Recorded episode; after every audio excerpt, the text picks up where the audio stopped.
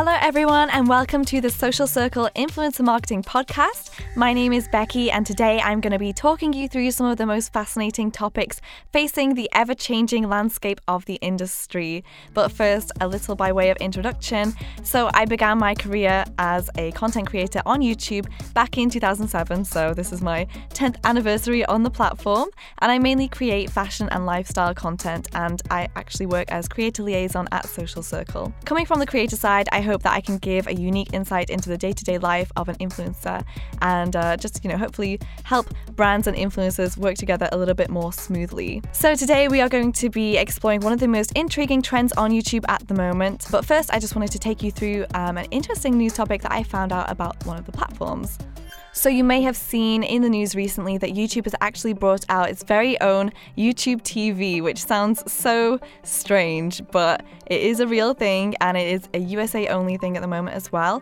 And basically, YouTube has brought out its own kind of TV network streaming service, and it's $35 a month and there are over 40 networks available. One of the unique selling points is actually that it has unlimited cloud DVR storage, so that's a great thing which is taking advantage of the kind of digital world that we're in. Another unique thing is that YouTube TV's subscription will actually also include YouTube Red subscription. So um, that is a product which has been rolling out. It hasn't hit the UK yet, but I'm very excited for it to do that. In case you don't know, YouTube Red is YouTube's very own advertising free premium subscription package. So if you don't want to see pre rolls, um, you can just sign up for about $10 a month, I believe, and have an ad free experience and also have access to YouTube's own programming, which they have created themselves. With the YouTube TV subscription, you also get six accounts. So it kind of works similar to Netflix in that you can have a lot of people using the same account for one household. The YouTube blog says that YouTube TV is live TV designed for the YouTube generation, those who want to watch what they want, when they want, how they want, without commitments.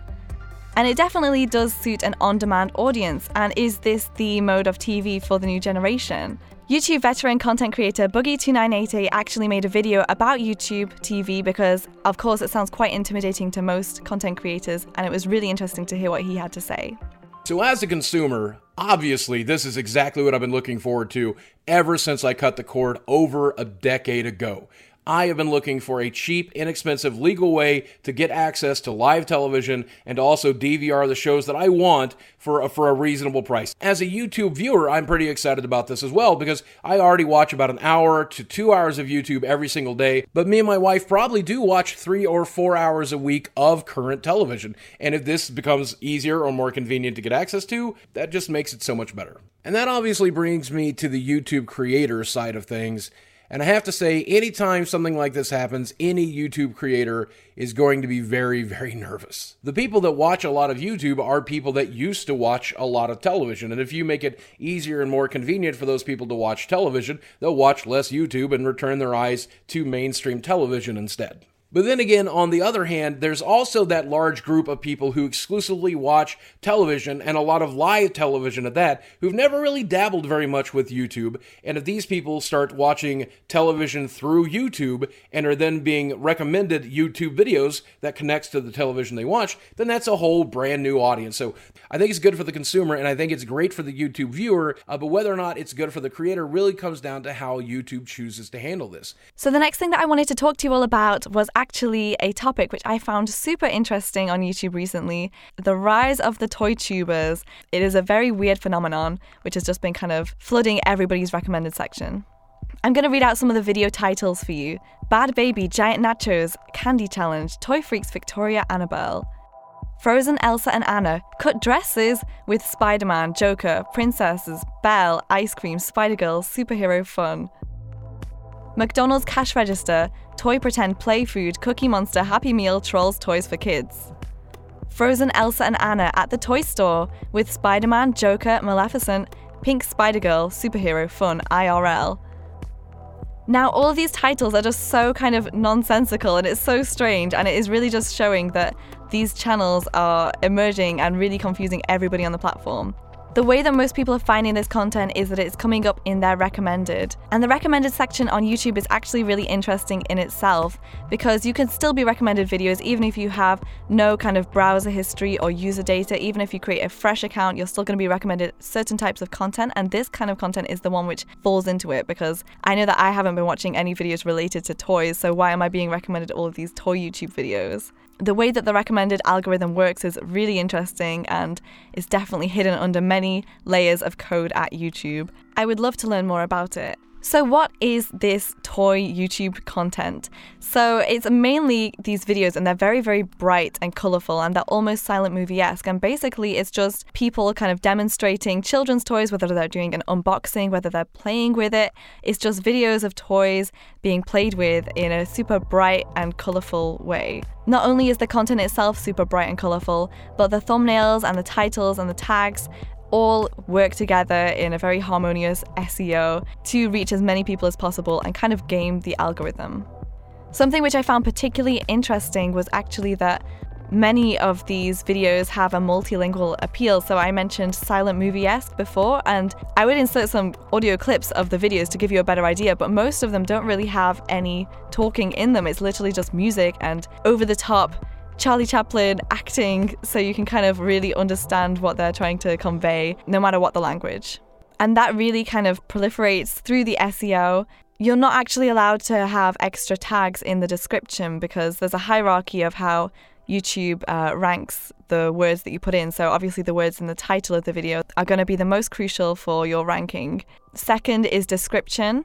The words at the top of the description are more powerful than the words at the bottom. And finally, there's tags, which you can put anything in, but it's the lowest down in the hierarchy. And there's a few ways that people get around these rules for your SEO. With the title, you can kind of get away with putting anything in it. And so these titles, which kind of don't really seem to make much sense, which name every single famous comic book character or Disney princess, you can have anything in the title. But in the description, you can actually get your account deleted if you have too many extra tags. So, one channel I saw kind of getting around this loophole is they wrote the word toy in every single language in the world and they just put it there as kind of a fun and useful thing for the kids to kind of see. But really, it means that no matter what language the child is, if they search the word toy in their own language, then they're going to be placed in the search ranking and they're going to be able to have their videos appear to more people. So, the genre of toy tube content has evolved over the past few months where it's just emerged. And it really, it kind of just began as a pair of hands in front of a camera playing with the toys. It didn't really have any identity. But now it's kind of become that the children themselves are hosting it, which kind of introduces a load more questions, which we're going to get into a little bit later. But considering the high views that these videos get, I wanted to explore the financial side. These videos are obviously monetized and you can see the pre rolls before every single video.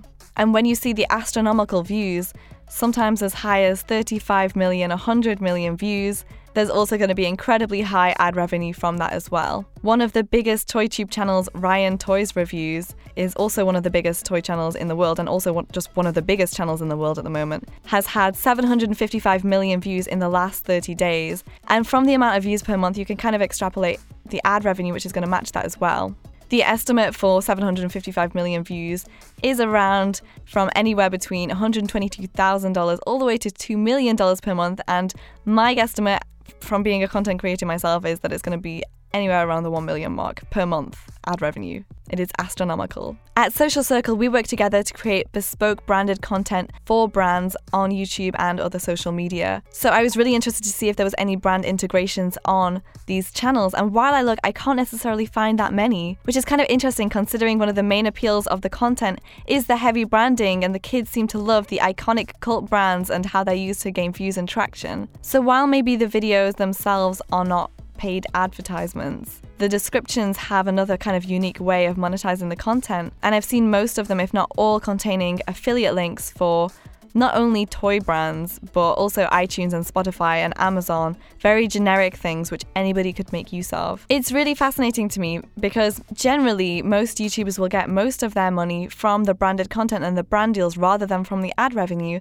But this could be the one case in the one genre where it's completely flipped on its head, as I think that the amount of views that they're getting and just the pure revenue from ads alone is so much higher than what any kind of brand's budget is. And you don't often see brands looking to do a brand integration with a budget of a million dollars. And it's hard to see what the incentive is to do more branded content when their ad revenue is already just so high. There's also a little bit of a moral question which comes into play. And I feel this way about most content which contains children online. There's a huge content genre on YouTube of family vloggers and daily vloggers, and they capture their children's lives from literally the day that they were born for years and years. But does consent come into it because the child hasn't really had a choice in if they want their life broadcast to often thousands, if not millions, of viewers? And again, when finance comes into it, these channels are making so much money and technically the child is working when they're making these videos. There are a lot of child, you know, labor laws and regulations out there, which I'm not sure have been adapted for the new emergence of YouTube. The other issue is the user data which you can get from this with regards to influencer marketing. Often, a lot of the people watching this content on YouTube are actually children themselves. However, you have to be at least 13 years old to have an account on YouTube.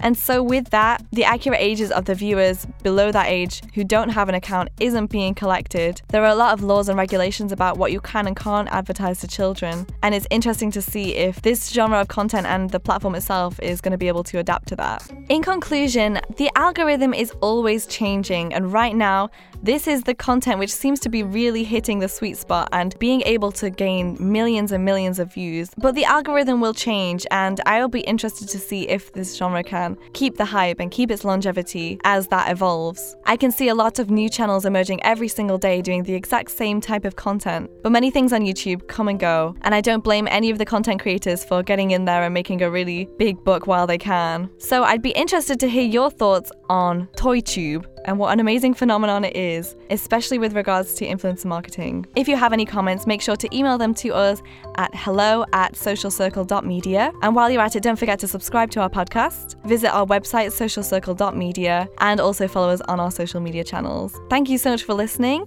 I've been Beckii. See you next time.